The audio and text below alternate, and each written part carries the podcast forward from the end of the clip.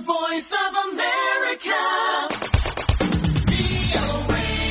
ኢትዮጵያ ውስጥ ለስድስተኛው አጠቃላይ የሀገር አቀፍ ምርጫ የሚደረገው ዝግጅት ተጠናቆ ዛሬ ምርጫ ሳጥኖች በየምርጫ ጣቢያዎቹ ተከፍተው ሰዎችም ሲመርጡ ውለዋል።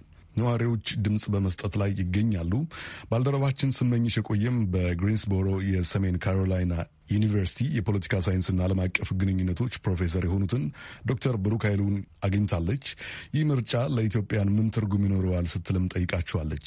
ዶክተር ብሩክ ይህን መልሰዋል።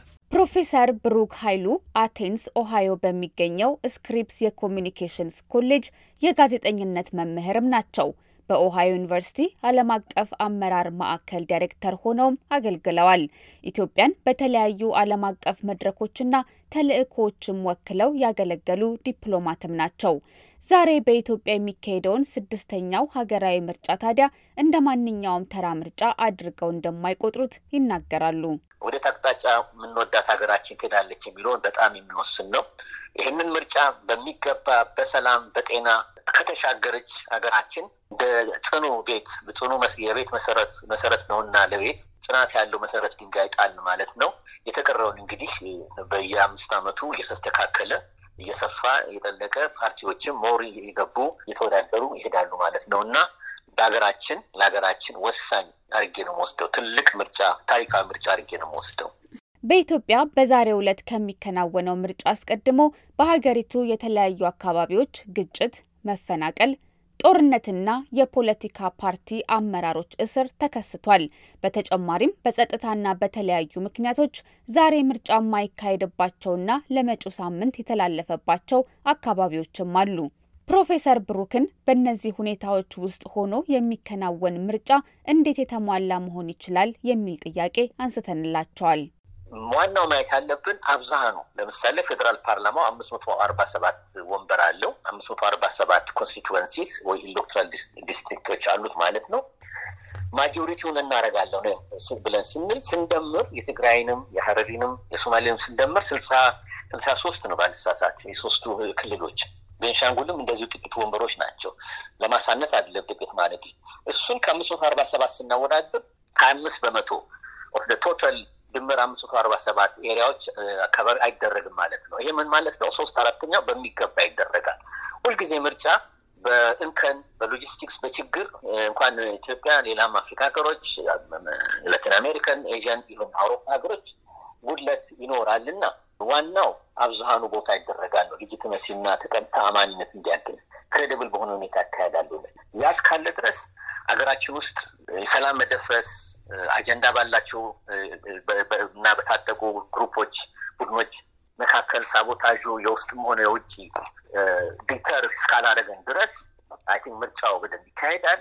አብዛኑ ቦታ ይደረጋል። እንደገና በነገራችን ላይ የሀረሩና የቤንሻንጉል ጉሙዙና እንዲሁም የሶማሌ ክልሉ September አንድ ማለት I think August መጨረሻ መሰለኝ በምዕራቡ ዓለም calendar አቆጣጠር የሚደረጉ ናቸው። ስለዚህ መት በአዲሱ ዓመት አዲሱ ፓርላማ ስራውን ሲጀምር እነሱም ready ሆን ይቀርቡና ከአምስት መቶ አርባ ሰባት ውስጥ definitely ከትግራይ ክልል በስተቀረ ምክንያቱም ጸጥታው ገና መረጋገጥ ነው ስላለበት ከዛ በስተቀረ ሁሉ ጋር ተደርጓል ይደረጋል። ninety five percent ninety three percent of seats total seat ይሆናል። ይህ ስድስተኛው ሀገር አቀፍ ምርጫ የኢትዮጵያ ስርዓት የሚፈተሽበት ነው የሚሉት ፕሮፌሰር ብሩክ ቀደም ሲል በኢትዮጵያ የተስተዋሉትን ግጭቶች ጨምሮ ሌላ ተጨማሪ ሁከት ተከስቶ ሰላማዊ ሰዎች የጉዳት ሰለባ እንዳይሆኑ የምርጫውን ውጤት በጸጋ በመቀበልና ቅሬታዎችን በአግባቡ በማቅረብ ጥንቃቄ ማድረግ እንደሚገባም ይመክራሉ። አንደኛ ታሪካዊ ነው ብያለሁ። ምርጫ የኢትዮጵያን ዕጣ ፈንታ የሚወስን ለበጎም ለክፉም የሚዳርገን የምርጫውን ውጤት በጸጋ መቀበል አለብን። ቅሬታ ካለ በአዋጅም ተደንግጓል። ለምሳሌ አንድ ወረዳ X ሰሜን ኢትዮጵያ፣ ምዕራብ ኢትዮጵያ ወይ ደቡብ ኢትዮጵያ፣ ክልል whatever ኦሮሚያ፣ አማራ ክልል ቅሬታ ካለ በቅሬታው procedure መሰረት apply ማድረግ ነው። ያለምንም አንቻ ግራንቻ apply አድርጎ ለሚዲያ ነግሮ በሰነድ እንዲያዝ አድርጎ electoral ቦርዱን challenge እያደረጉ ከዛም ወደ ፍርድ ቤት ጉዳዩ እንዲሄድ ማድረግ ነው። ሁሉም ሊፈተሽ ነው። አሁን ማንም ሊፈተሽ፣ ገዢው ፓርቲ፣ ተቀናቃኝ ፓርቲ፣ ሁሉም እና regional የክልል ፓርቲ ሁሉም ሊፈተሹ ሊፈተሹ ማለት በኢትዮጵያ አይን በኢትዮጵያ ሕዝብ አይን መነጽር ሊመዘኑ ነው። ፍሬውና ምኑ ሊለይ ነው ሊታይ ነው። እውነቱን ለመናገር እንዴት ምለው መሸነፍንም በጸጋ መቀበል ያስፈልጋል። ይሄ ልጆች ሆነ ስንጫወት መሸነፋችንን ስናቅ የማፍረስ ጨዋታ አለ። ውጤቱን ስለምናቅ ይሄ ተቀባይነት መኖር የለበት። መቀበል፣ ህዝብን ማክበር፣ የህዝብን ድምፅ ማክበር። ቅሬታ ካላቸው እንዳልኩሽ እዚህ ወረዳ እዚህ ወረዳ እዛ ወረዳ ቅሬታ አለብን ብሎ apply ይደረጋል። ህግን የህግን ውሳኔ በትዕግስት መጠበቅ ያስፈልጋል። ከተሸነፉም መሸነፋቸው ማመን ከገቡም ሀያም ወንበር አምስትም ያዙ በቅንነት ለዛች ለምንወዳት ሀገራችን መስራት ይጠበቃል። ከተሸነፉ ለሚቀጥለው አምስት ዓመት እንዲሁም መዘጋጀት ያስፈልጋል።